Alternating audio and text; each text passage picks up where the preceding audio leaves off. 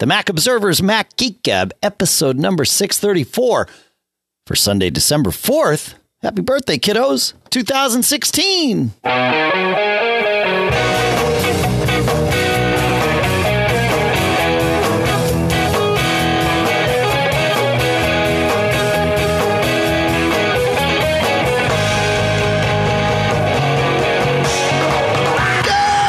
Greetings, folks, and welcome to the Mac Observer's Mac Geek Gab, the show that's like car talk for Apple geeks. Yeah, we answer your questions, we share your tips, we share your cool stuff found.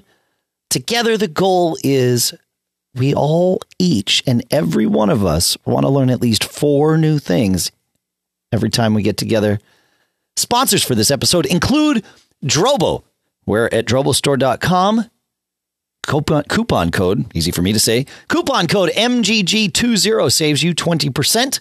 Video blocks, where at videoblocks.com slash MGG, you can save 100 bucks on a subscription to video blocks and audio blocks. Casper, where at casper.com slash MGG, coupon code MGG saves you 50 bucks. And Eero, where at Eero.com, coupon code MGG gets you free expedited shipping. We'll talk more about all of them a little bit later here in Durham, New Hampshire. I'm Dave Hamilton. And here in Fairfield, Connecticut, John F. Braun. Greetings, John F. Braun. How you doing, man? Greetings. who, who's, who has a birthday? Kiddos? Uh, both of my kids. Yeah, they were born uh, same day, two years apart. Believe it or else. Wow, how'd they pull that off? Uh, it you know it was all actually uh, there was no intentional timing of it, and everything turned out to be natural births and all that. But um, yeah, yeah, it just it's just how it worked out. So they're already colluding. Th- yeah, it's right. Yeah, yeah. We always we always said we wanted to have a boy and a girl two years apart, and then it was like, whoa, we got to be careful what we wish wish for here. This is uh, it's a little weird, but yeah, yeah. So they uh, fifteen and seventeen for those kiddos today, which is amazing. But what's even more amazing is all the fantastic quick tips that we have to share with you all. And we're going to start with one from Patrick, I believe, if I can get myself organized here. Yeah. Patrick says, um, I have a tip for Apple Mail. When you occasionally have an email that you might want to save into more than one folder sporadically, so copying an email instead of just moving it, hold down the Option key and drag the email to the folder or then folders that you want. This keeps the copy in the original inbox to act on, but also puts it into the multiple other folders that you need it in for safekeeping. So this is very, very similar to the Finder. I never thought to do this in Mail, but uh, but it works, and you can indeed just copy things. And and as a follow up quick tip, if you didn't know this, if you want to copy something in the Finder, the same thing holds true keep option key down while you drag something and it will make a copy of it instead of just uh, moving it. So very cool. Thanks, Patrick. I had no idea that existed. Did you know that existed, John? I did. It's weird because yeah, the the well, the option I, I didn't know there was a keyboard shortcut. Yeah. Of course, you can also select the option if you go to Message, Copy to. Sure.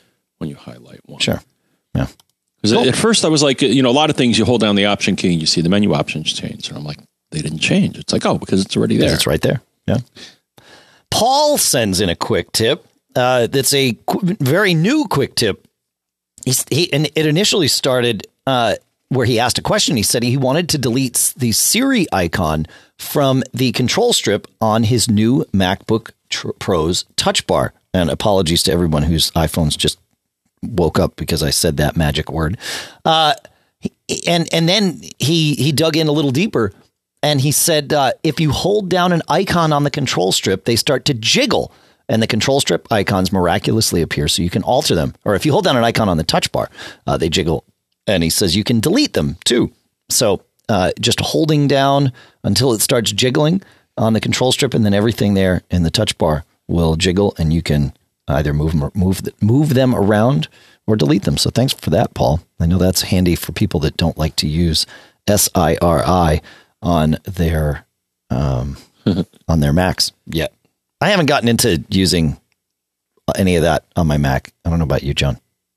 I, hmm, I, I very iOS very iOS like. Yes, very iOS like. Yeah, which makes sense because it's a touch interface, so it makes sense that it would follow iOS. Yeah. All right, Ken. Let's see what Ken has to say here. Ken says, uh, "I have some tips for Apple Watch and Touch ID. Uh, first is." He loves the bands, watch bands from Juuk Design, J U U K Design. So I guess this is is more of a uh, cool stuff found to start this with than a quick tip.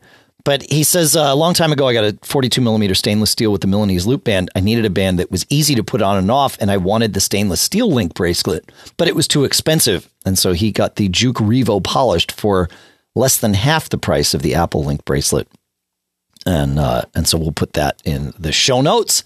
And a tip. Uh, there's somewhere here is a tip. I think. Yes. Touch ID. Uh, oh, does he have a tip for Touch ID? You know, I don't think. Oh, yeah. He says, uh, ever since I updated my iPhone 5S to iOS 10, I've been having trouble with Touch ID on my phone. It works fine on my wife's iPhone 6 and she's also using iOS 10. My 5S worked great with iOS 9 and earlier. If I press the home button too long, like maybe a quarter of a second too long, I see voice control after I turned on SIRI. No matter how long I push the home button when the phone is locked and the screen is dark, it unlocks. But like when I remove the USB cable, it's still locked, but the screen is lit for a few seconds. Uh, he says, I chatted with Apple support five times. All of them were great, but on the last chat, I was transferred to a senior advisor and he solved it. The solution is go to Settings, General, Accessibility, Home button, and turn the toggle switch for rest finger to open. So evidently that had gotten flipped off and he needed to flip it on. So thank you very much for that tip. That it's easy to forget about those things, and and uh, and you can have it drive you crazy. So settings, general accessibility, home button. Thanks for that, man. That's uh, that's crazy, crazy stuff. But um, but that's how it works. You ever, I actually uh, welcome the change in behavior because for many of us, the problem was you put your finger on the home button and it immediately unlocked the phone, and a lot of people didn't like that. So right, right. Oh, that's true. Yeah, yeah.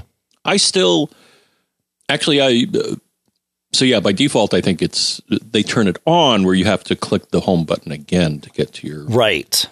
That's right. And I think I kind of like that. Yeah, I didn't like like again like many it was Touch ID is too fast. Yeah, slow down. Yeah, yeah. All right, and then uh, a different Ken, I believe. Is it a different Ken?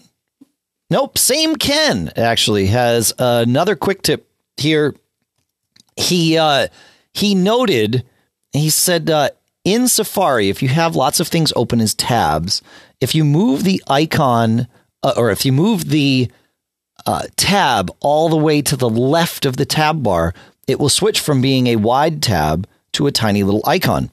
And what the and and the and the reverse is true. You can you can move things when they are icons out uh, into being tabs, and when they are icons, those are called pinned tabs and they will stay there even if you open a new blank Safari window.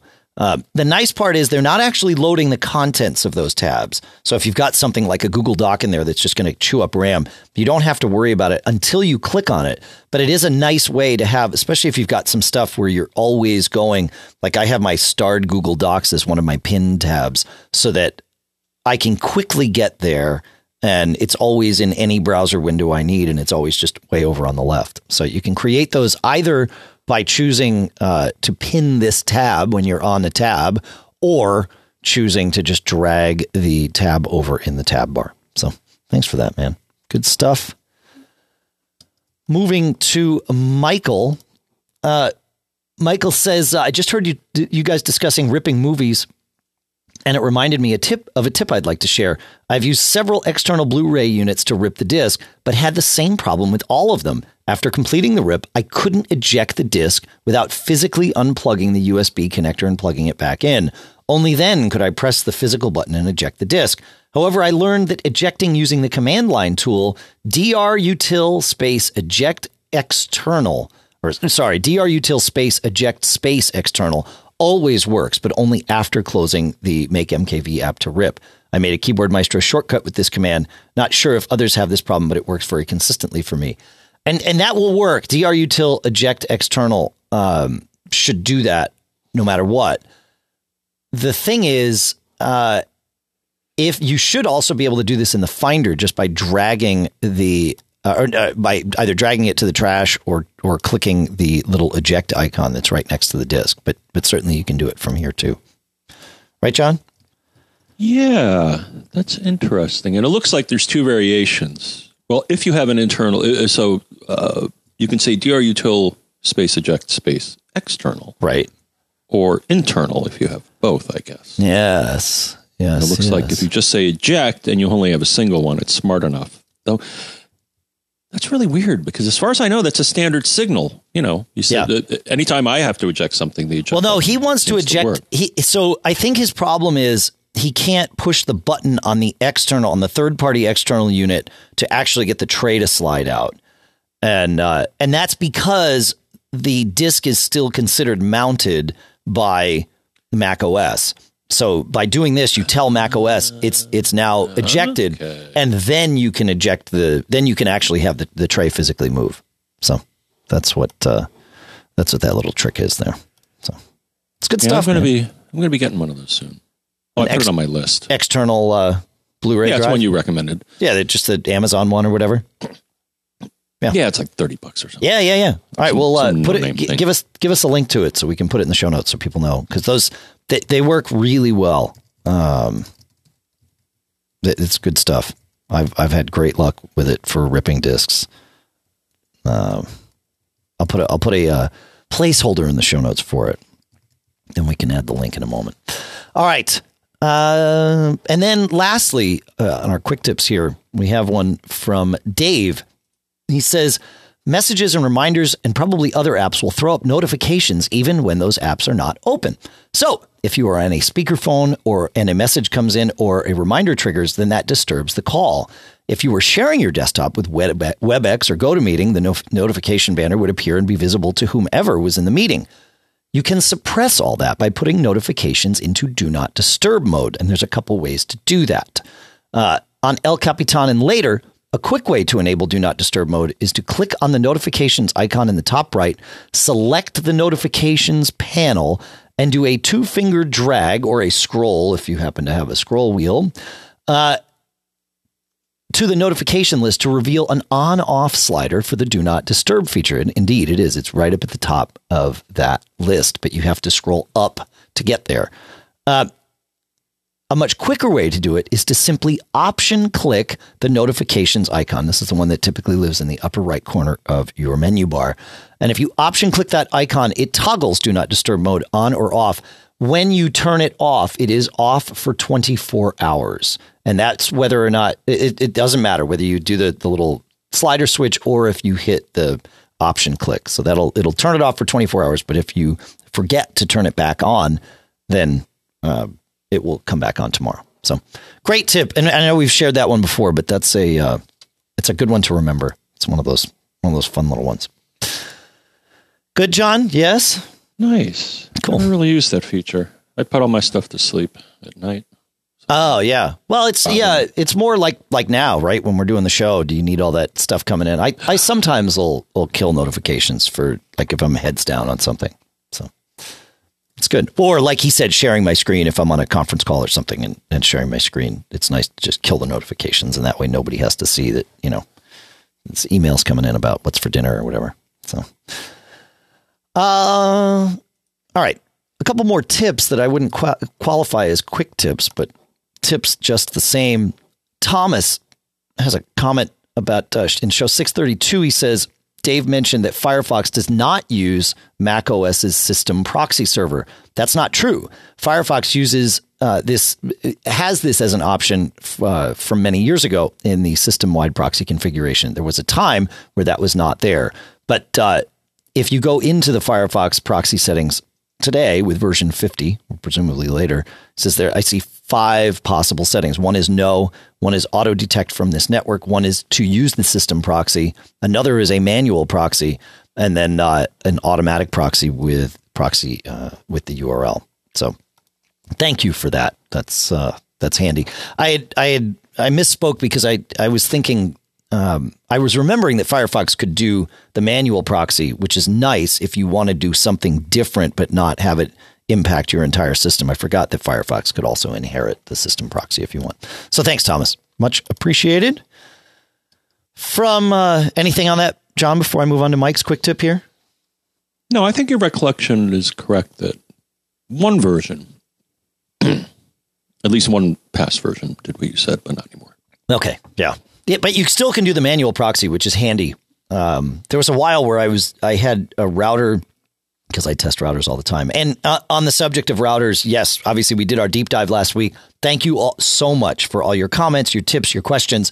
We're going to um, hold those for a week and do a follow up on the on the router discussion next week. So so any of your lingering questions and all that stuff, we're not ignoring them. We just didn't want this to become nothing but router geek gab. So like we do with our deep dives, we always wait a week or two to kind of deal with the uh, the the follow up and the aftermath. So those are Yeah. coming. Yeah. Because I'm still fighting an epic network battle that I won't go into detail. We all are. Yeah. I'm, Well, we're all fighting a battle. yes, that's we? right. When you think about life. That's right. Yeah. um, all right. And also from 632, we have a comment from Mike. He said regarding episode 632, where Dave says he wants a clone app that notifies upon safety net usage. What Apple needs is a setting in the get info of a folder that says and does cannot trash added to the shared folder and locked option, maybe one day.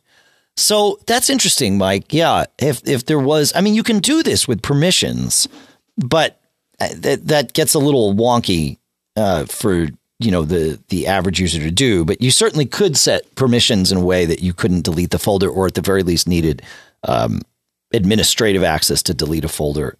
But uh, but being able to set the just a, with a checkbox to say you know do not let this folder get deleted, that would be handy. Here's what you can do. Yeah, And I think you can still do this folder actions. yeah, I'm listening. I'm looking developer. Yeah, folder actions is a feature of macOS that lets you associate Apple script scripts with folders. A folder action script is executed when a folder to which is attached. I haven't done one of these in a while, but you may be able. Yeah, Huh. brush up, brush up on your folder actions. It, it sounds like if something accesses the folder, you can fire off an Apple script. So Right. have it fire one off saying, "Hey, Oh, I like that idea. Yeah. Yeah. It just says, hey, dum dum, don't delete it. And it looks like it's still it's still a feature. Yeah, because I explicitly searched for folder actions in Mac OS and I found an article where they're using the term Mac OS. So based on that, use of that terminology, I would say that's something that's still supported. Yay. Yeah. For now. For now. Yeah. With, with Sal gone, who knows? well they well they uh they let the automation guy go, right? yeah. Sal. Yeah. Yeah. Yeah. Yeah. Sal Soghoian. Uh, Or guy great who was guy. responsible for development of those tools, right? Or, Yeah, and really, he was responsible for the development of them, but also really the internal champion at Apple. Um, that that a lot of management, as I understand it, was was um, was just mostly afraid of um, be- because he was kind of crazy. It still is, but I mean, and, and I say crazy, but in a very good way. I, I actually consider Sal a dear friend, and um, it, it, I've heard stories not from Sal, but from other people about how he would like weasel to make sure that that certain features would get included, and and you know like like there, there was just a lot of horse trading in in the uh, in the background of of Apple to make sure that these automation features were were kept alive in various builds of of Mac OS and and OS 10 prior. So Yeah. yeah, That gives people that are into uh, building and releasing software the heebie jeebies. it's like, you know what caused that bug? It was somebody putting something in at the last minute, even though it had been validated. Well, this wasn't stuff at the last minute. It was more just, you know, like, hey, Oh. don't get rid of this. Let's keep this here. Let's prioritize this to make sure it gets included. That kind of thing. And it was there was as I as I hear a lot of uh, you know horse trading and maybe sports tickets were passed around and that sort of thing. Yeah, it was it was mostly threats and bribes. You know, yeah. And Sal's a big guy. You know, uh, I, I I don't know which is more effective from Sal, a threat or a bribe. I don't know that. I, again, this is all hearsay. I've, I've uh, but I've I've heard it said by a lot of people, just not Sal. yeah. Well, I can understand the concern about automation tools. I mean, you know, look at Skynet. That, oh, I have no when... concern over automation tools. What? They're awesome. We use them like we couldn't be doing this show without automation tools. Like seriously, I'm I'm really. I, th- but this is interesting because I was thinking about this the other day. I have to assume that there's one of two reasons that Sal is gone. Either number one, Apple doesn't prioritize autom- automation, um, user accessible automation. I'm not worried about developers because that's different.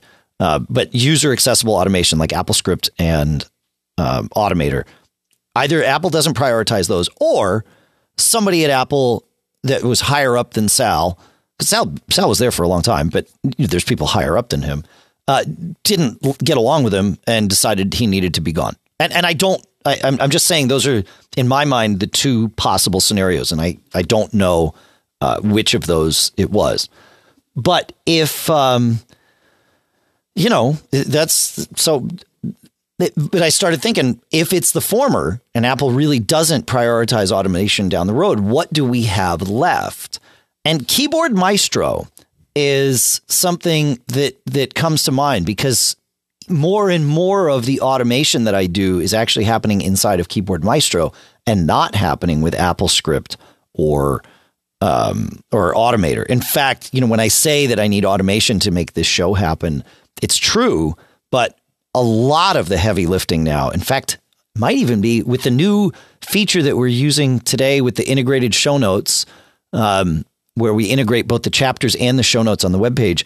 I think maybe I'm only using Keyboard Maestro now. So that's interesting, right? Is is third parties can do some of this stuff. So Keyboard Maestro is something to keep an eye on. So mm-hmm. That's my that's my feeling. I love and, and if you haven't messed around with Keyboard Maestro, it's awesome. It really is. I, I put up a piece um, earlier this week uh, about how to make keyboard how to how to do um, podcast chapters with Keyboard Maestro because that's what I do. And the uh, and so I will I will put a link into the show notes for that piece mostly so that you can just see some screenshots of what Keyboard Maestro's automation looks like. And that might give you an idea of what you could do um, in terms of, uh, you know, being able to, to automate your Mac without Automator or AppleScript. So it's pretty cool. Um, it, how, you know, it's, it's Automator ish. In fact, it, I would say it's a, it's a hybrid of Automator and AppleScript because you can do some code type stuff, and you'll see that in my my uh, my screenshots here because I have to do some time calculations and that sort of thing. So, um, so I highly recommend Keyboard Maestro. It also has a clipboard manager in it and all of that stuff too, and lots and lots of other things. But but this scripting thing is pretty powerful, and it'll sync scripts. So I have a synced script library, so it's on the same on all my Macs. I don't have to think about it. I think I'm doing it with Dropbox. In fact, I'm 99% certain I'm syncing it with Dropbox. But um, but it works great. I really I really like it. So just throwing that out there. Hey, uh, all right. So let's see where we're at here, John. Oh, yeah. One more tip. And this comes from Allison Sheridan over at uh, podfeet.com at NosillaCast. She was listening to us talking about photos and the all photos versus actual photos in the app on iOS and what photos were where. And she says, I think I can clear up the confusion. Photos is all of your photos in chronological order. All photos is all of your photos in the order in which they were added to your library. So let's say we're at CES, she says, and we both take photos. A month after CES, I send you a zip file of one of the ones I took. You drag that into photos. If you look in photos, the images I took and the images you took will be all intermingled as they were taken on the same date. But if you look in all photos, mine will be shown at the bottom and yours will be shown back a ways with any photos you took in between our two piles. Does that make sense? Good naming convention, huh? Yes.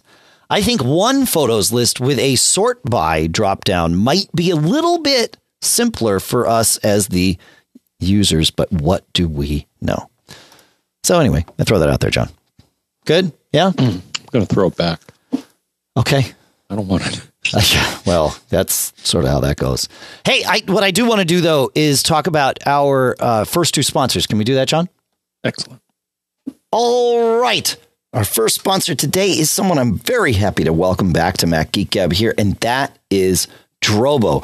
Drobo builds Drobo builds an entire family of safe, expandable, easy to use storage arrays that are designed to protect your important data forever. Now, you'll note that I said storage arrays and not RAID.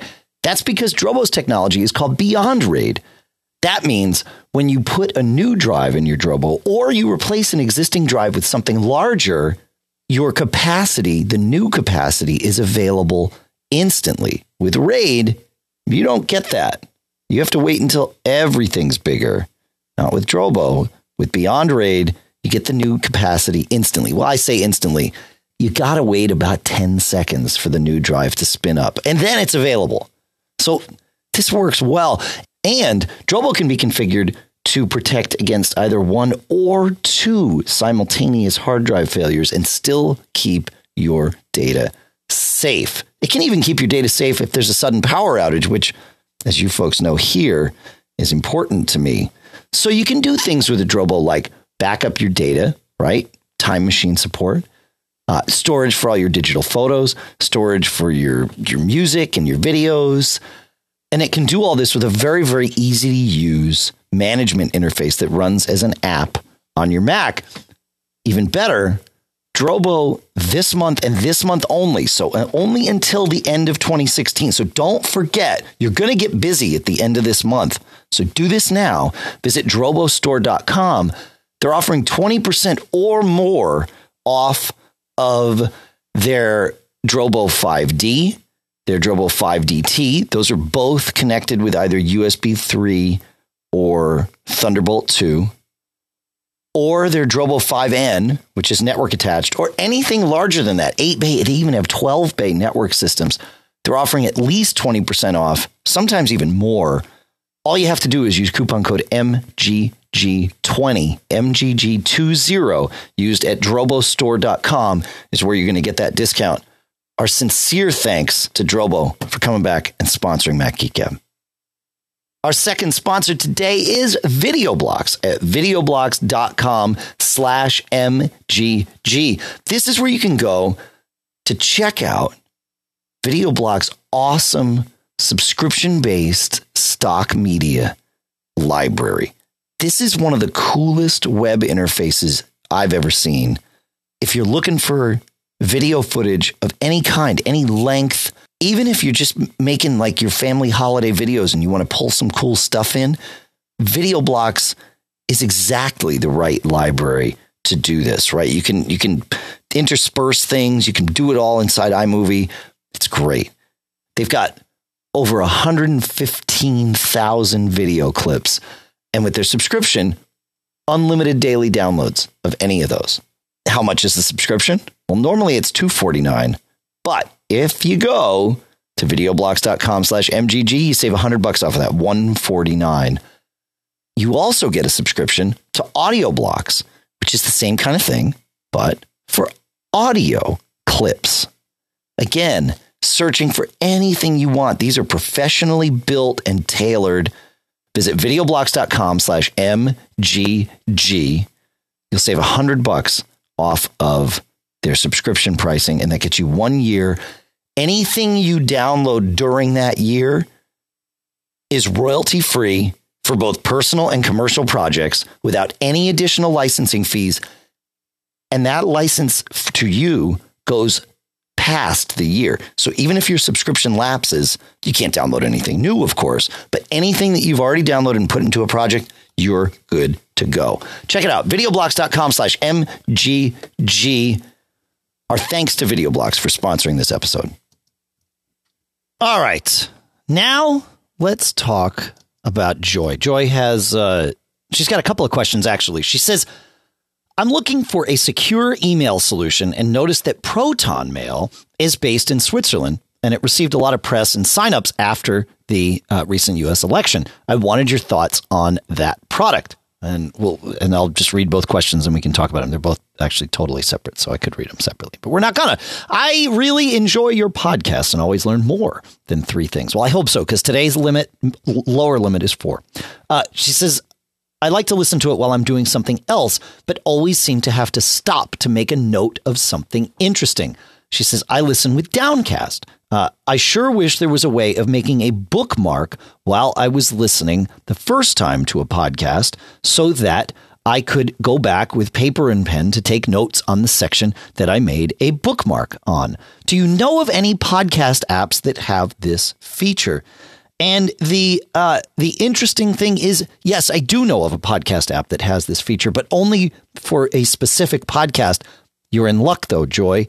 It's for this one. Our Mac Geek Gab iOS app, which is available for free in the App Store, has, if you go into settings inside the app, an auto bookmark function. And when you turn that on, it will automatically generate a bookmark right where you are when the playback is toggled from play to pause and back to play within three seconds. So that's your signal to tell the app, drop me a bookmark here in this episode, and it will do just that. So you're listening and you just do right now, you hit pause and then you hit play quickly again. And now a bookmark's dropped and you're moving along. So cool stuff, right? Did you know we had that, John? Oh, sure. Yeah, okay. Use it all the time. Yeah, I'm sure you do. Yeah, have no doubt. Yep. you try to pause me while I'm talking sometimes just to drop a bookmark, I think. So, mm-hmm. yeah, that's right. Uh, so that's podcast bookmarks. In terms of secure email, I've heard a lot about um, Proton, but I have not checked it out. Have you checked out Proton or any other secure email uh, providers, John? Uh, kind of. Okay. Some of the ones that we use already are.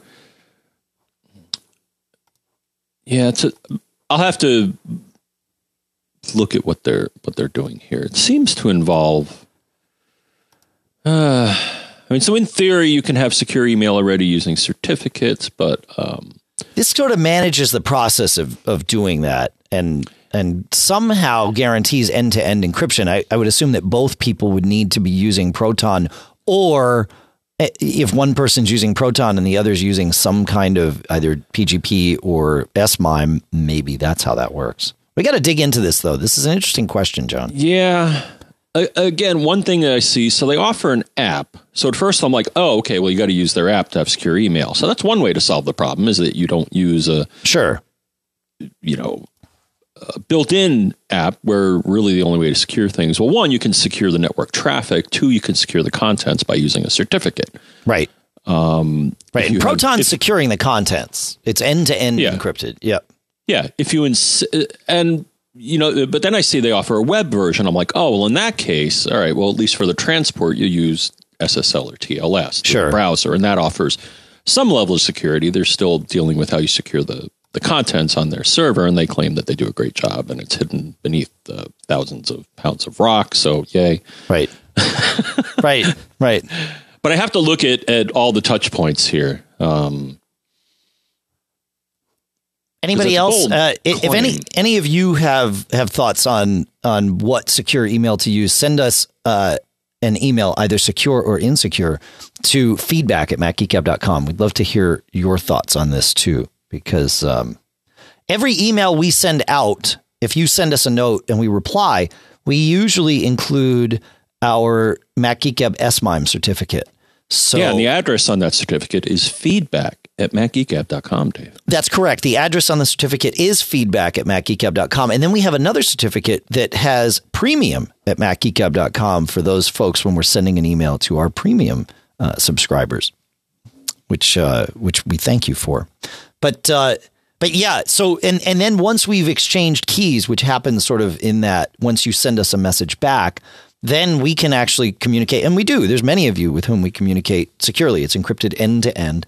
And John and I share the uh, Mac Geek Gab certificates only with each other, not with anyone else. And we both know the keys, the, the passcodes to unlock those. So we can both see your encrypted messages. But then those are encrypted end to end. So anybody in the middle can't see your question. Of course, it's a little ironic when we then come on and just read your question and our answers right live here. But um, so so yeah, SMIME can do that, but SMIME really stinks on iOS. PGP, It's, uh, it's unpredictable. yeah, And then when it should work, it doesn't. And when I don't want it to work, it does. Yep. Like, and it's mostly in the way uh, the rest of the time. That's right. Yeah. So there's SMIME and then there's PGP, but uh, and there's actually a couple of PGP mail clients on iOS. There's um, I, IPG. Oh man, I can I never remember the names. Yeah, IPG Mail. I got that right. And uh, is one that I use, and, and there's there's a couple others, but they're not mail clients. They're more uh, they're kind of mail clients, but they you sort of take messages and copy paste them in and around and and uh, and manage your keys with these apps.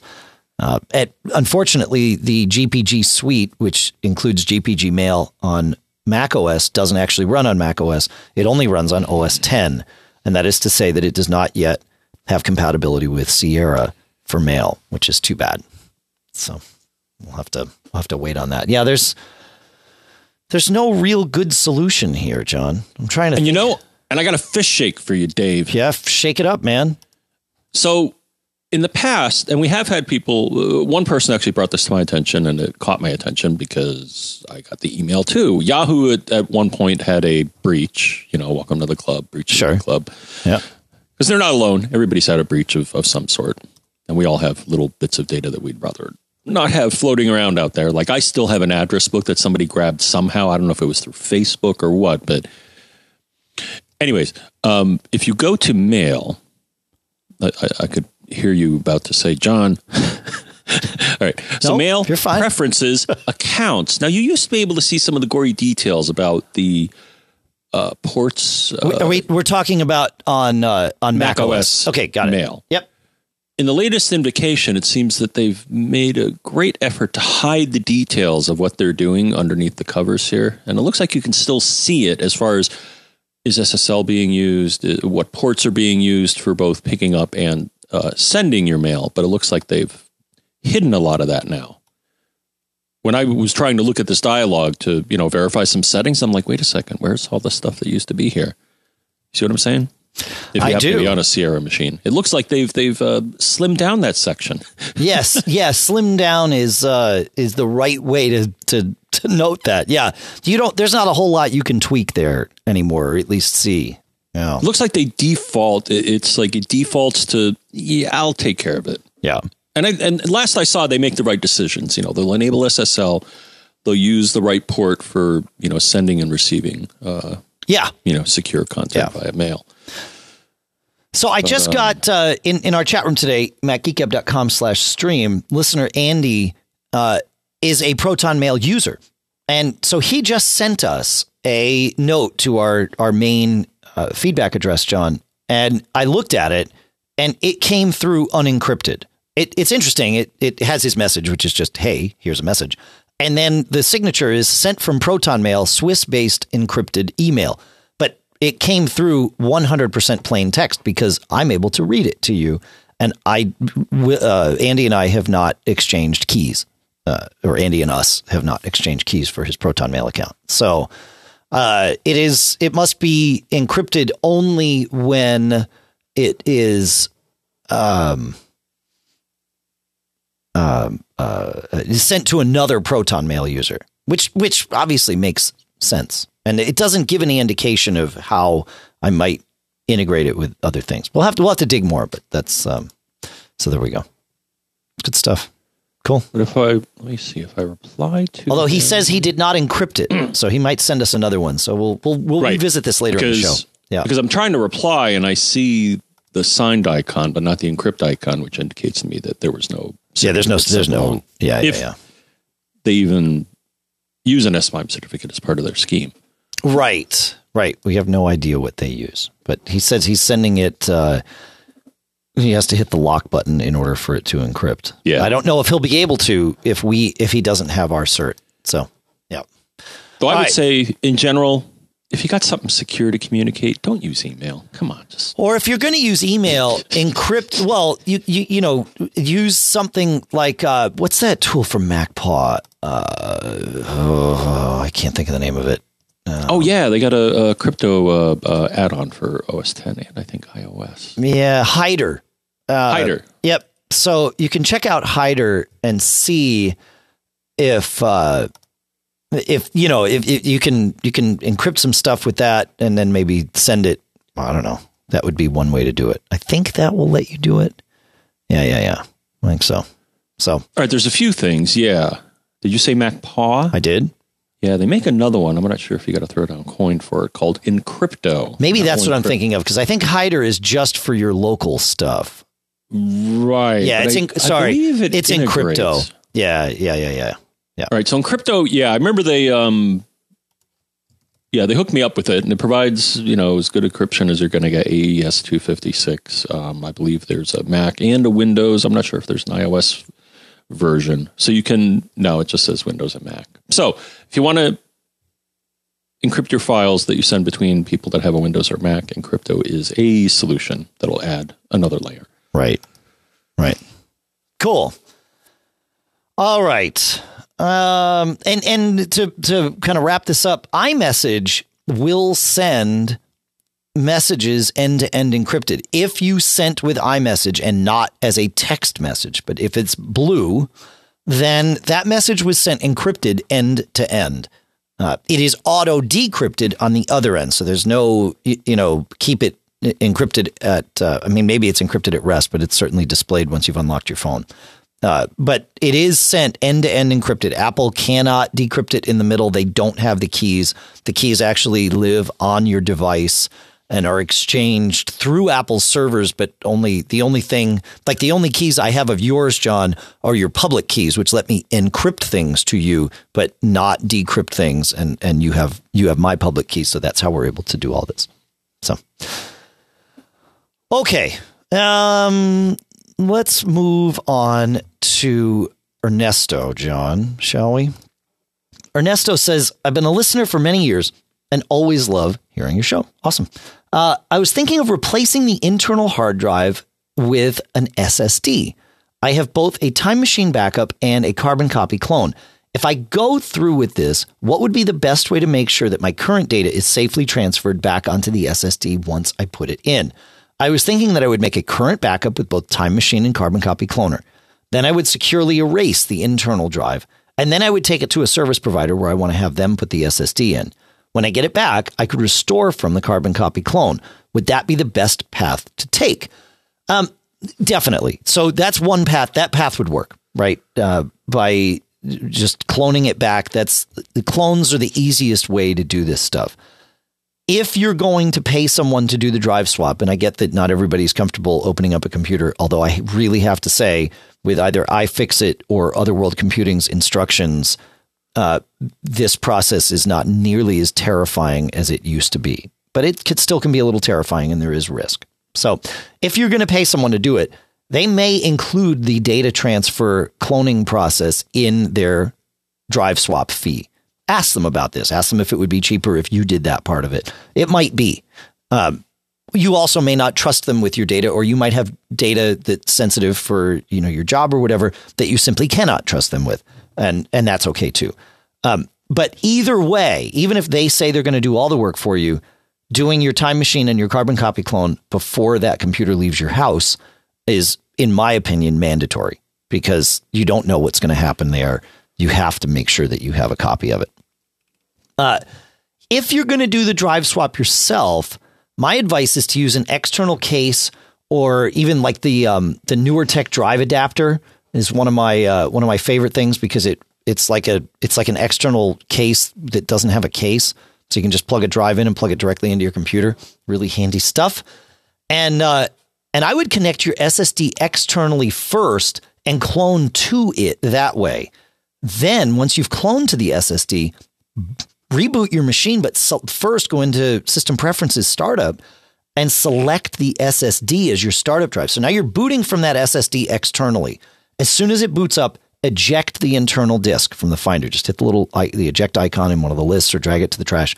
That way, your internal drive is no longer mounted. You're running from the SSD and you can test it and make sure it works great. Also, your data is there. Assuming it works, then you can do the swap.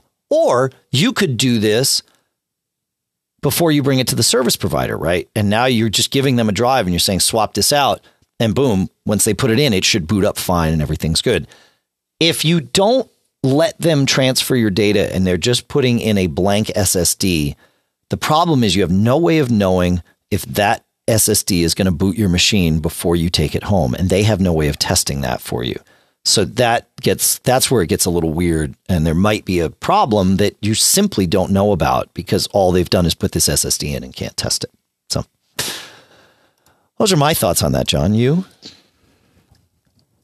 You refined this in the way that I would have, is that it sounded like the original proposal involved one too many transfers. It's just transfer it right to the SSD. Yep. Boot from that, verify that it works, and then all that is required is a swap, and then you can erase the old drive, put it in the same enclosure. Yep. So yeah, you shouldn't have to do multiple clones back and forth. Back and forth, right. Right. Right. yeah. All right.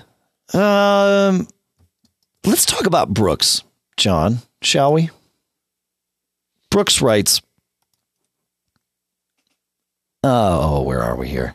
He sent us a screenshot. He says, I'm having some weird issues inside Safari that I would call color fringing. I've only noticed it while viewing web pages. And it's weird. It, in fact, he sent us a copy of, or a, uh, a screenshot from the TMO, from the Mac Observer website. And some things like our logo just had weird colors, like white wasn't white, it was showing up as blue. Um, he says, Do you think this is fixable or is it a sign that it's time to get the new MacBook Pro? Uh, the good news is that if your problems appear to someone else in a screenshot you sent them, chances are it's not hardware. Uh, because if it's happening on your screen, but when you take a screenshot and show it to me, it doesn't happen, that indicates that there's something about the way it's being displayed on your screen, which could be hardware. Uh, I see this in the screenshot he sent.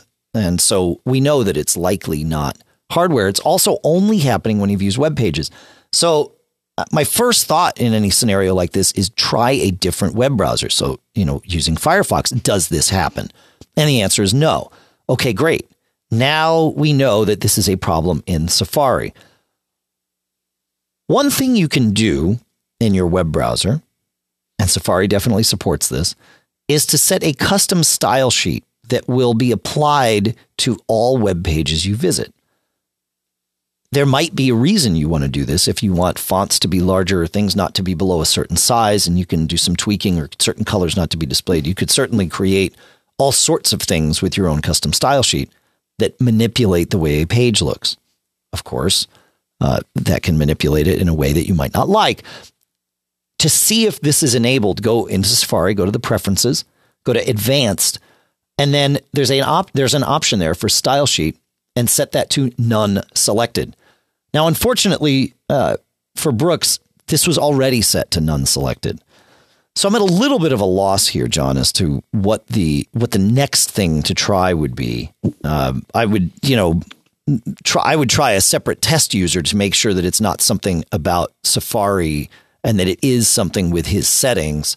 And if it is his settings, then then that's another path to head down. But but my you know that test user thing is an awesome way to really isolate whether a problem is system wide or just with the settings in your user account.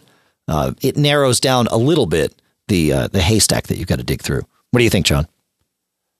Where did you you said advanced style sheet? Yeah, yeah, um, yeah. I see default encoding. That should be Western, assuming you're Western. Uh, right. Um, Yeah, I, yeah. I, I no, was... no, no, no, no. I got well next to advance, There's extensions. Uh, could mm. be an hmm. extension. We've had. Oh, that's true. We had we had someone a few weeks ago had a similar problem. Something didn't appear the way they expected, uh, or didn't behave the, the, way they expected, or appear the way they expected, and it was due to them. Uh, one of the plugins, I think it was Click to Flash or something, which filters Flash content, um, was the culprit. So yeah. Um there is what what, what does Safari call it this week? Hold on. Um, no, if you go to the Safari Safari menu, clear history, which I think does more than clear history, that kind of gives you a clean slate if you have something cached somewhere that you may not want. I'm looking if you hold down Alt, it then says clear history and website data. Oh yeah, I don't could... think you want. I don't. Uh, well, the web di- website data, I don't think it includes graphics and stuff. Right. Right. I think it's just database tidbits. Yeah. Though Yeah. may. So one of those clear options. Onyx also has options to clean up those. I, I think it may be something that's cached because I look at it. I mean, it's the right image. It's Right. just it's like a bit is off or something. Mm-hmm. And so it's appearing as you know blue on green when it should be. Yeah. Yeah. that exactly. green should be not green. Not, yes. white. It should be. It should be white. Yeah. Exactly. Not green. transparent, right? Yeah. That's right. Yeah, that's right. That's right. All right. Uh, I want to. Uh, we've got actually lots to do. We've got more sponsors to talk about. I want to talk actually about Brett. Very well. I don't know if it's going to be quick or not, but we'll do Brett, and then uh, and then we'll talk about our uh, our sponsors here. But Brett had an interesting question. He says, I've got a Mac Pro mid 2010, and it seems my internal Bluetooth module has died. I currently have it by I have bypassed it uh, with an by putting in an iOmega USB Bluetooth module, and this seemed to work without me having to change any settings. I have a few questions. Is there a hardware diagnostic that you guys know of that I could run to verify that it is indeed dead and doesn't just need a fresh install to see if it's a software issue? Number two, is USB Bluetooth a viable long term replacement? And number three, could this be a sign that my Mac Pro's motherboard is starting to fail?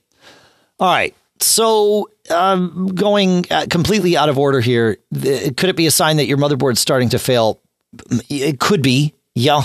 Um, I don't know. It, it, it's if in fact this has failed, um, then yes, a piece of your motherboard has failed. Um, but typically, those kinds of things, in my experience, don't spread. Uh, it's it, you know whatever the event was that caused this failure has caused it, and now it's done. And it could just be heat of that one particular component, or it could have been some sort of surge. Although surge on a Bluetooth circuit is probably not what happened. That more often happens on like a USB or an Ethernet circuit. Um, it could be though that there's a fan in there that's not keeping things as cool as it should have been, and so yeah, um, it could be that your motherboard's starting to fail. But I, I actually wouldn't worry about that. I hear you hemming and hawing over there, John. What do you got to say? I remember looking at this. I don't believe it's a software issue because when he sent his system diagnostics, you can do this, and it's actually very handy. When I looked at the Bluetooth section, it said, "Yep, you got Bluetooth uh, version four LE." Uh, Well, that's with the new one. That's not with the old. That's not with the built-in adapter, because the MacBook, the Mac Pro Mid 2010 didn't have Bluetooth 4 LE. oh, okay. Yeah, Okay. yeah. All so right, so the, uh, all right, so it loaded the right driver for the newer technology. Okay, because I looked at it and it was identical to one of my machines. Which Yeah. actually, I think both my machines support that. Okay, no, I misread that. yeah, well, it's and that's Read it right, that- but for the wrong reason. Yeah, that, and that's sort of the interesting part. So, um, let's get to that in a second here. But in terms of is there a hardware diagnostic that you can run? You could unplug the USB Bluetooth adapter and then run a system diagnostic and see what it says. If it says that you have a Bluetooth card in there and nothing connects to it, uh, I would actually try, you know, booting or creating a, a clean install of your Mac uh, OS on a different drive and see if Bluetooth works there, because that will tell you whether or not this is, uh, you know, a hardware thing or a software thing. If you run that diagnostic and it doesn't appear, that's more indicative of it being a hardware problem. Um, but again, it could be software because there are drivers that are loaded for Bluetooth. Uh, at some level, though, they are working because when you plug in this new adapter, they seem to be just fine. And that's one cool thing. Um, to to address the question, is this USB Bluetooth module a viable long term replacement? Yeah, I, I think it is. Um, and I and I say that based on personal experience. The computer that I'm sitting at here is a 2011 iMac, which also did not come with Bluetooth 4. So for four dollars, and I mentioned this recently, for four dollars from uh, from Amazon, I bought a off-brand. It wasn't the iOmega one, but it probably has a similar chipset. Some off-brand, you know, little Bluetooth dongle. I mean, the thing is tiny; it barely sticks out of the USB port. Even though the Bluetooth inside my computer was working just fine, as soon as I plugged this in, it took over. And there it, it is the it is as though my internal Bluetooth just doesn't exist. Uh, the the system automatically uses this Bluetooth module to do all of its Bluetoothing, if you will.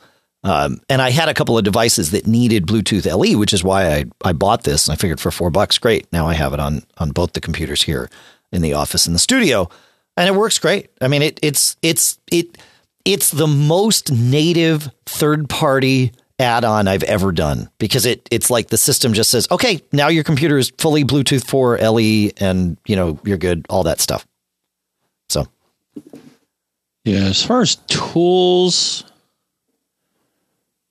on on OS 10, there's something called Light Blue, which really looks more like a scanner. So I don't know how helpful that'll be because Right. they have that built into the OS.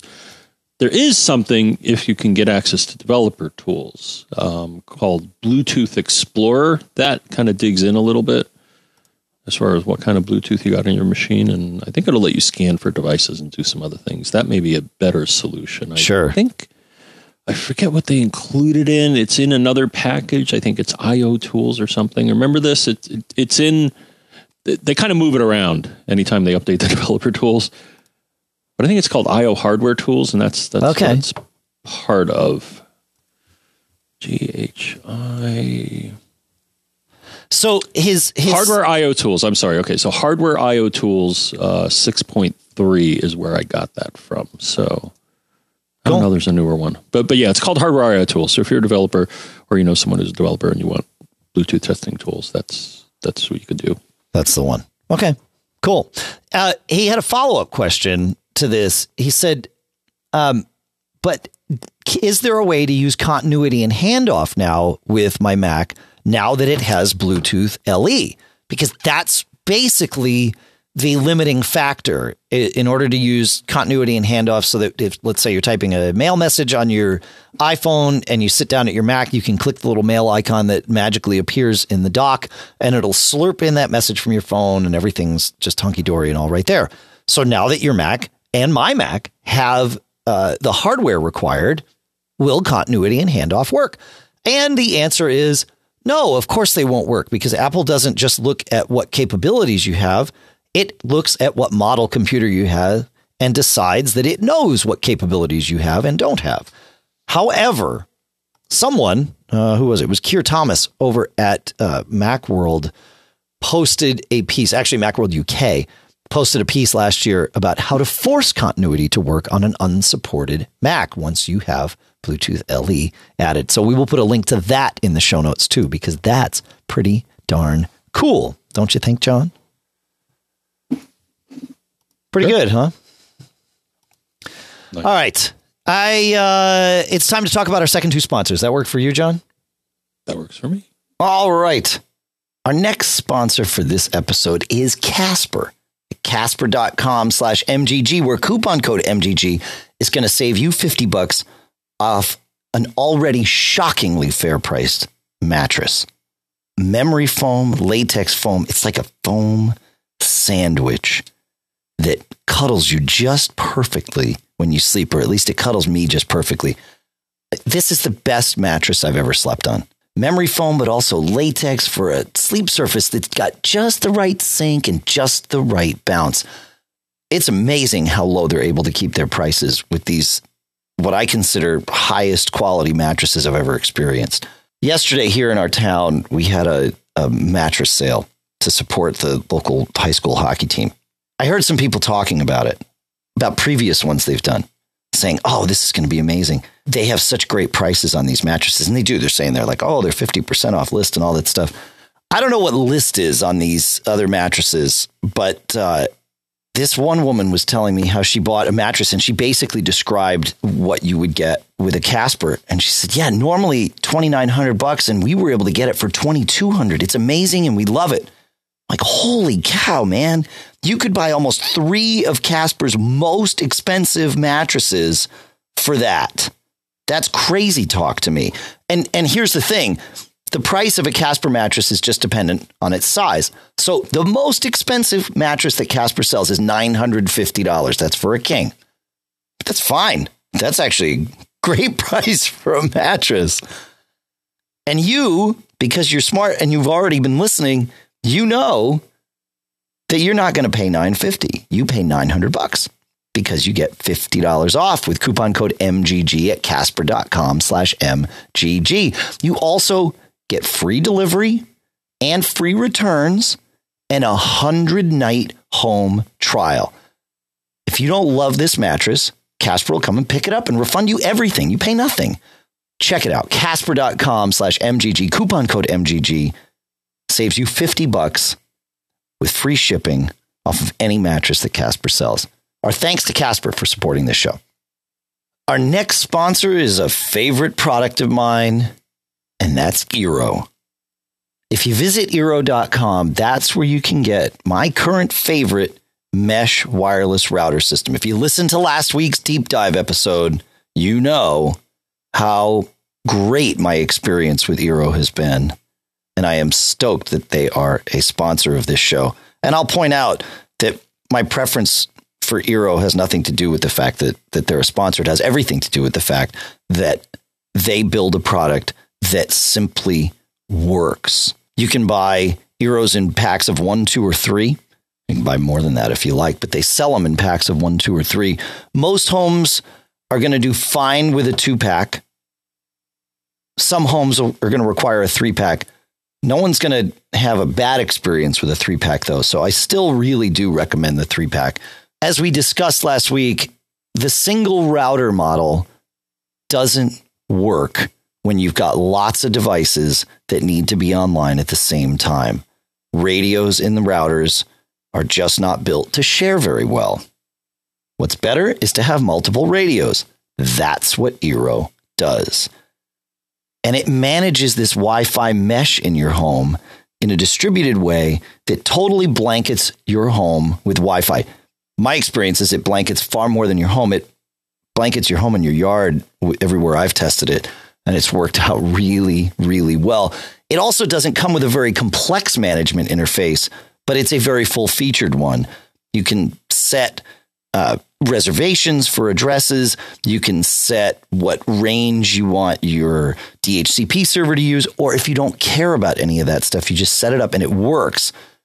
It also will manage which devices are connected to which radios so that if one person's streaming Netflix and another person wants to stream Netflix, they're both not necessarily fighting for space on the same radio. Eero will look at that and kind of steer things in the right direction. It makes this process very, very simple. What you do is you buy Eero, you set it up with their iPhone or Android app, and then you're done.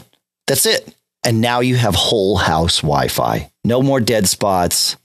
If you happen to put an Eero somewhere that isn't perfect, it'll realize that and tell you inside the app so that you can move it. You got to check this out. Again, that's just visit Eero.com, E E R O.com. Use coupon code MGG to get free expedited shipping, and you can have Eero blanketing your house in Wi Fi, and you'll never worry about a dead spot again. Our thanks to Eero for doing what they do and for sponsoring this episode. All right, John, one quick follow up. While we were doing that, Andy in the chat room pointed to a uh, continuity activation tool uh, that's posted to GitHub. And he says, I use this to get continuity on my 2011 Mac Mini. So we will put that into the show notes too, so that uh, so that you folks can find that there. And uh, and I might actually do that on this machine, but not right now because we're recording a podcast, and that's really really bad advice uh, to uh, to make changes, wholesale changes to your computer or your network while you're recording. Even though John and I do it all the time. Bill, however, asks a question. He says, A week ago, I used Migration Assistant to move my wife's files and set up from a carbon copy cloner backup to a new 2016 MacBook running Sierra. When I tried to connect her new MacBook to the time capsule using Time Machine, a keychain error is displayed. And the keychain error is keychain error negative 25299 occurred while creating a system keychain entry for the username and his wife's name is there and then the URL and it points to AFP colon slash slash and it lists the name of their time capsule in URL form. And it says uh, you can try using the keychain access utility to edit the system keychain. I took a look and I did some searching and I got kind of lucky because error two five, negative 25299 is included in one of uh, Safari Books Online's books, and it just so happens that the uh, screenshot of the page of the book includes what that error means. The item already exists. So there's something in the keychain that ain't right. And John, I think you've been through this recently, right? Yeah, in addition to just Time Machine well, being, being Time Machine. Yeah. Unreliable over Wi Fi, as far as we know. Right. Um, I got this exact same error when I was trying to uh, start my uh, setup fresh. And yeah, the solution is so, um, you know, fish shake for using a numerical error code. It's like, uh, they kind of explain what the problem is. The way to solve this, the way I solved it, is to just um, go on a, a deletion spree in the keychain. Be careful though. So basically, I, uh, I found anything. So you can search, and I think the so when you start up keychain access, uh, passwords is probably where you want to be. So there are a number of categories. Passwords will help limit it. And I forget if it was system or login, one or the other. That's the other choice that you oh, make. But then oh. I searched for the name yeah. of the volume, and the entry came up, and I deleted it. You highlight it, and you hit the delete key. I think is all that it takes. So for some reason, it wasn't smart enough to re, you know, put it in again. I, I just never seen this error before, and it was it was complaining about something that shouldn't be a problem. It's like, well, yeah, the, it, it's already here. Okay, why, why is that bad? Well, maybe it was corrupted, or who knows? Who knows? I, I the suspect transfer over didn't work. Yeah, exactly. Yeah, so I've run into this error. Cool. Um, and yeah, again, my passwords, uh, uh, a damaged keychain password entry of some sort is usually responsible for this, in my experience. And then I deleted it and re-entered my password, and everything was great. Sweet, awesome. So hopefully that'll uh, that'll that'll work for Bill too. Jason writes, uh, and Jason's the one who had his uh, his Mac hacked. So now he has a VPN set up. He, we talked about this a while back. We had screen sharing port forwarded to his Mac, and he no longer does that. Separate question. Uh, he says, I have an audio question that I thought you might be in a good position to answer, Dave, since you are a home recording guy in addition to being a podcaster. He says, I have a home studio with a Universal Audio Apollo interface fronting Pro Tools. I'd like to start doing interviews with my parents to share them with my greater family, but I need a decent quality portable recording solution. I prefer to use something through my iPad since I normally travel with it, but I can drag along my MacBook Pro if absolutely necessary. What do you suggest? And this is a question that I've sort of been wanting to answer for myself too. So I set about doing a little bit of experimentation yesterday. Uh, GarageBand on the iPad will support multi track recording. You have to go into the setting, go inside GarageBand, go to the settings, and you just turn it on. The settings thing is in the upper right hand corner in GarageBand on the iPad. You turn on allow multi track recording. What this lets you do is record multiple tracks simultaneously. GarageBand will always let you mix multi tracks, but at least on my iPad Mini 4, so I would assume anything recent, uh, it also allows you to record multiple tracks. And I was able to record four tracks simultaneously with no noticeable issues on the device. I believe GarageBand on the iPad has an eight track maximum. So my guess is that eight is the maximum that you could record simultaneously. Now, the trick is the iPad doesn't have eight inputs. So you need something that can do eight inputs. And for that, I used the Focusrite Scarlett 18i8 audio interface. Now, this is a uh, uh, external USB connected interface. So I I had that. I had the the Scarlett separate from the iPad. It has a USB cable that comes out of it. I then used Apple's USB connection kit to plug the Scarlett into the Lightning port on my Mac. And uh sorry, it was the USB camera connection kit. I don't know what I said, but uh, and then it just worked. Like like GarageBand was like, oh, I see you have an audio interface. We'll use that, and uh, and it worked great. In fact, I could even plug headphones. It wouldn't use it for sound output. GarageBand would not. Um, so I plugged headphones into the iPad's headphone jack and I was able to monitor my signal coming through the iPad with very little latency. Certainly nothing that that would be noticeable uh, in a recording environment. Now, you, in in your scenario here, Jason, you might not even need to uh, have people monitor, but you might want to monitor so that you can hear if there's any hiccups or, or or anything like that. And it all happens very much in real time, and really just worked.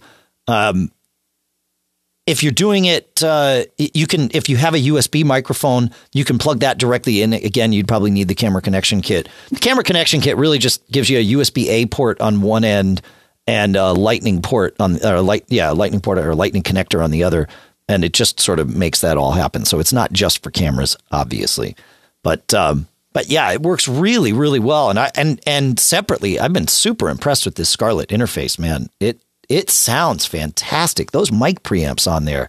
I, I tried four different uh, dynamic mics because I wanted to see how that worked, and I actually tried some condensers too. And man, these mic pre's are just clean, clean, clean. Really, really nice. And a, and a relatively portable box. I'm I'm tempted to bring this um, this 18i8 with us. If I have to pack a bag for CES, I'll almost certainly bring this with us so that we can have it for like doing our our uh, TMO's daily observations, daily podcasts there, uh, so that we can have you know multiple mics just plugged in, and we don't have to hand microphones around in the in the room when we've got you know three or four of us on the uh, on the show. Because the Scarlett obviously would work with the Mac too. It it it work it plugs in just fine, but um, yeah, it, it the iPad and GarageBand worked really well. I tried doing the recording with Ferrite, which is a, an audio mixing app, and it'll let you mix multi-track on the iPad, but it would only record the first two channels. It wouldn't let me.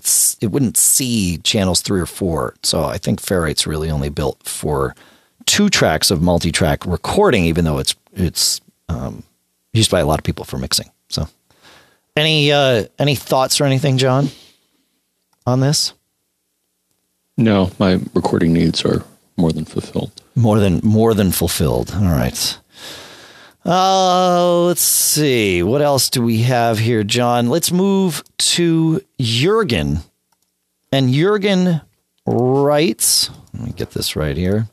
He says, since upgrading to Sierra, Jurgen, you're not alone by this, by the way, on this. There's going to be many of you that say, I wrote in the same thing, and you did. Uh, since upgrading to Sierra, I have a very strange thing happening. Every now and then, icons in the dock change their appearance. They go from the normal icon to just a generic icon piece of paper with the kind of A in front of it, simplifying, signifying application. I've seen this too, Jurgen. Uh, there's something about the Sierra upgrade that did this for lots of us, it seems. Uh, the good news is that it is very simple to fix. If you run Onyx, which is available for free, in the cleaning section, there are check marks for dock icons and icon services. So I turned off everything but those two check boxes and I hit, uh, I think, go or clean or whatever it is right there on the Onyx interface. And I let it do it. And then I reboot after I run Onyx because it, you know, it's clearing out things and I don't know how OS 10 is going to behave after that. So I always just reboot to start things fresh. And, uh, and since I did that, I, I have not had this problem again. So, and I, yep, I'm seeing tons of you in the chat room saying, yep, same, same. You've seen it too. So something about Sierra did this. Icon hmm. services and dock icons in Onyx is the, uh, is the key. So I don't know. Have you haven't seen it, John? I haven't seen it. I'll, I'll mention one other thing which can be used to uh, solve sure dock problems, and that's a that's to kill the dock. Now you kill the dock. Well, you go into terminal and you say kill all space dock, and it restarts the dock process. Yeah. That could do it too. Though yeah. it sounds like in this case it was. I'd lean towards it being yes, corrupt cached data. So yeah. I've had I've had to do kill all sometimes when the dock just became totally unresponsive. That that's what you need to do it sometimes. Yep. Yep. Yeah. It's crazy. Crazy, crazy, John. All right. Uh, let's look. Um, well, let's see. Where are we here? 113. Well, let's go. Let's go to Mike here. I think we'll we'll wrap up with with Mike. I think these other ones that we have might might go longer than we want to go. Uh, and Mike's who knows might go longer. Mike says, "I'm a Comcast customer and stumbled across their secure Wi-Fi profile downloaded for download that's available for iOS. I started the installation and noticed that it wanted to add three Wi-Fi networks: the Xfinity in all caps, which is a secure network using WPA, Xfinity Wi Fi in all lowercase, which uses no encryption, and cable Wi Fi that also uses no encryption. These are not actually secure networks, and any traffic while connected to them could be compromised. Is that right? And the answer is that that is right. So what Comcast has done is they've got a uh, on their access points that are at some businesses and, and some homes, in addition to this Xfinity Wi Fi network that they've been doing for a while recently, and when I say recently, I mean within the last couple of years, they have added to that a secure WPA encrypted network called just Xfinity. Um, the thing is, you don't know the password for this Xfinity network, and neither do I. So, in order to get this password onto your iOS device, Comcast does it by way of a profile. That way, people like John, who aren't Comcast customers, can't log into this network. You have to be a Comcast customer in order to download the profile to your device. So, in theory, you could download the profile to your device and then uh, stop being a Comcast customer, but I think it actually logs your MAC address in their backend system. So at some point it would stop working for you. But suffice to say, you install this profile. And as you noted, Mike, when you install this profile, it lets you see what the profile is going to do. And, and all this profile does is installs not one, but three wireless networks. And it installs them in their preferred order. So Xfinity is at the top, and that's the one that has the password baked into it inside the profile. And then the other two are networks that you are, as a Comcast customer, allowed to connect to, and it adds those in as well. But you're right. Without being connected to an encrypted Wi Fi network, any data you send over that connection could be sniffed by other people uh, in the vicinity. And that's the beauty of connecting to an encrypted network is the, the password encrypts your Wi-Fi connection as well. So, yeah, uh, there's nothing nothing inherently wrong with with the setup that, that Comcast has done. It just it, it sets up the cascade so that if it doesn't see the Xfinity network, it'll fall back to Xfinity a Wi-Fi or cable Wi-Fi. So you you don't have an encrypted way of doing this, right, John? With with your provider, I know other providers do it different ways, but yeah. Now is yours is yours actually a VPN entry? Do you have an entry for your Xfinity in, in your VPN section? No, no. It's just it's just a profile for that has a Wi-Fi network in it. So like I could create one of these profiles for my home so that I didn't have to give people my password here at home and I could just say here's the here's the profile and and all I guess what I'm asking is is a certificate any part of this? No, it is a profile. That's all. Right. I uh, I understand what you're saying. Uh, yeah, there's no certificate. In, I, in in in iOS in the profile section it shows certificates. So I just uh, i just want to be clear that what they're offering you is not a um, okay. It's it's. I mean, it the, the, it doesn't involve a certificate. You, you don't have a, a piece of certificate data that is part of doing this. Well, the profile is signed by Comcast certificate so that I know that they provided this cert for me. And so iOS knows that Comcast provided okay. the cert. Yeah. So cert is part of the secure solution. No, a cert is part of the profile right? So when you install the profile, in order the, the profile itself is signed. It's not using the cert necessarily to connect to the Wi-Fi network. It's using the cert to prove that yes, this certif- this profile came from Comcast and it's it's signed all the way up. Does that make sense? All right, so you'll see a Wi-Fi network with a certain name, and because you have a corresponding profile, it allows you to log in. Correct. So I may see that too, but because I don't have a profile from them, and you don't know the pa- and or you don't know the password. That's right. Yeah, and they haven't provided they haven't provided me with a piece of data that has that password baked. In. That's correct. It. Okay, that's I right. get it. Yeah, yeah, yeah. yeah. The way I got to solve this because yeah, our uh, although it's nice to have the uh, optimum Wi-Fi almost everywhere I go. Um, it saves me a lot on uh, cell data.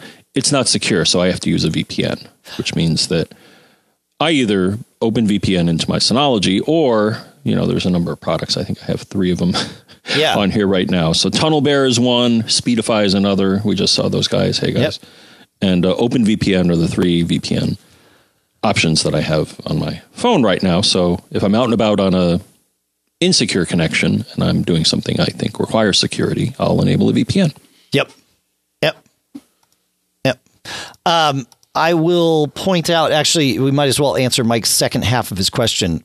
Uh, he asked, "Is there any way to auto trigger a VPN connection, um, especially not one that's dependent on the Wi-Fi network I'm, uh, uh I'm on?" He says. Uh, it would be great. He says he runs an open VPN on his Netgear R8500 at home, uh, which works great.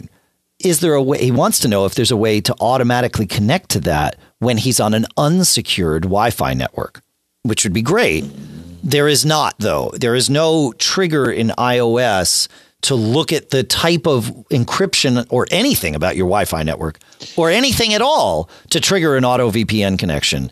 Um, the good news is that, yeah, once you turn on the VPN, it should keep trying to connect back to that mm-hmm. VPN ongoing. And, and I know like TunnelBear will do that for sure. It, it just like it's it's insistent about nope we're just going to stay connected um, but uh, but even the I, have had it where the iOS VPN will try and stay connected. It's not quite as persistent as as TunnelBear, but uh, but you're not going to be using the iOS VPN if you're connecting to an Open VPN server. So it really depends on the VPN app that you're using. And you do Open VPN, right, John? Does that does that persist in reconnecting over time? It it seems to be pers- yeah when it's um yeah if I if I bought between Wi-Fi and uh, and uh, cell data, uh, typically the the VPN icon will stay on. Sometimes it, it loses hope and and just on, on, VPNs. Yeah. Okay. So every now and then, you know, once I've engaged that, I'll glance at it and just uh, like it, it, most clients should be persistent and like, oh, I I'm on a different network. Let me renegotiate this. Right. Right. Right. Right. But uh, you know, it, it, it seems it would be just one step beyond what they do now because now they're smart enough. You know, of course, now in iOS 10 if you are on an insecure network, which is basically a network that you join without providing a password, it'll say, "Hey, you're on an insecure network." Why couldn't it?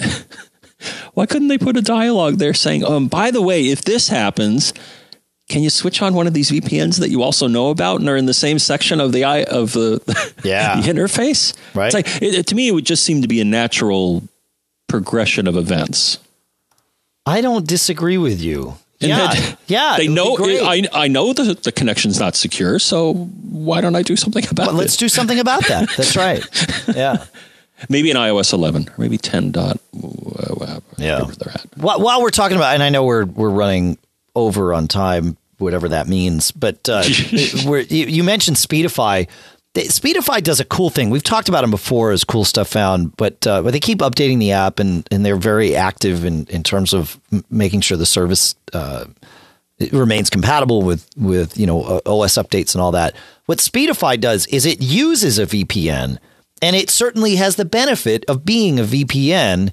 However, really what it's built for is to make sure that you are on a network that has service so we've all experienced those scenarios where you connect to something like the Xfinity Wi-Fi network and it shows, you know, full strength and you're like, woo, I got Wi-Fi, man, and nothing works, right? Uh, because for whatever reason, even though you've got a Wi-Fi signal, it doesn't have a signal back to the internet. And the iPhone is not great about uh, about this. It will just connect and be like, yeah, no, we'll send all the data that way, and nothing happens. So what Speedify does is it uses the VPN back to Speedify's servers. And once you're doing a VPN, iOS actually lets you pick which connection or connections you want to use to send that data. So it sees that you have a Wi Fi connection and it checks to see if they see you from that Wi Fi connection, because now you've got this VPN connection to their server. So it looks and says, ah, does that person actually have connectivity or does that device have connectivity over this Wi Fi connection? And if the answer is yes, then you can have Speedify jump you and use Wi Fi.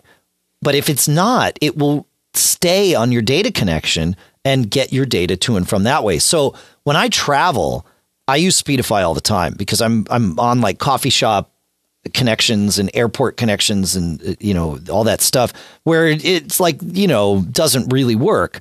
So uh, so Speedify does a great job of just making sure that you're you're doing what you want, and you can configure it any way you want. You can say if the Wi-Fi connection is available at the same time as a data connection, only use Wi-Fi, or you can say use both to go as fast as possible.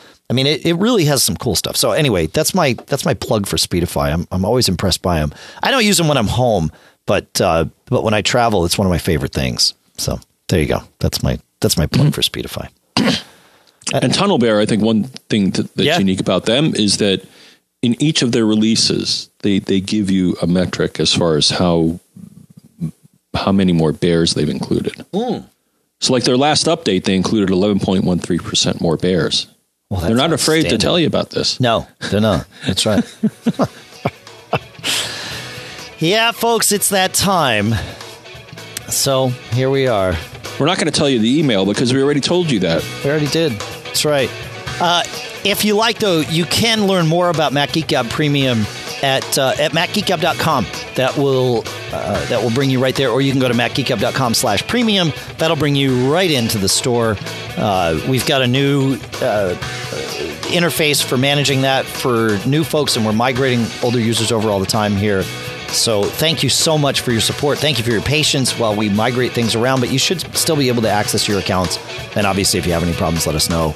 But we really do appreciate your support. And uh, if you're able to and you're interested, please visit us at macgeekgab.com slash premium so that uh, so that you can join us there too. It's a it's a wonderful thing and we really appreciate it. And if you support us, we may put in a good word with Santa, so you may get a little extra in your stocking. That's right. So in this episode, uh, the uh, th- those those premium supporters that we'd like to thank are Jurgen, Jason, uh, Bill, Brett Brooks.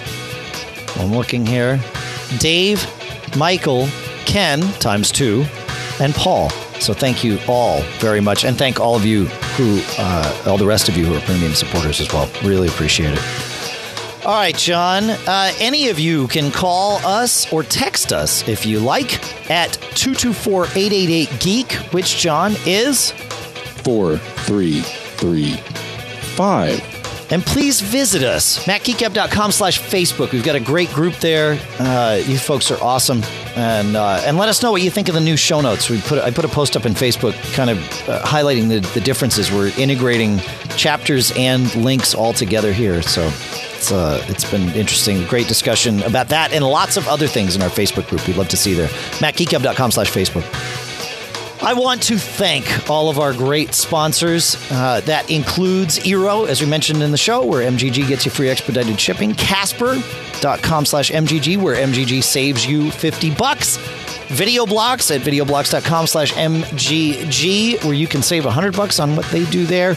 And of course, Drobo at, M, at uh, drobostore.com, where MGG20 saves you 20%. Also, Gazelle at gazelle.com. Fat Cat Software at fatcatsoftware.com slash MGG.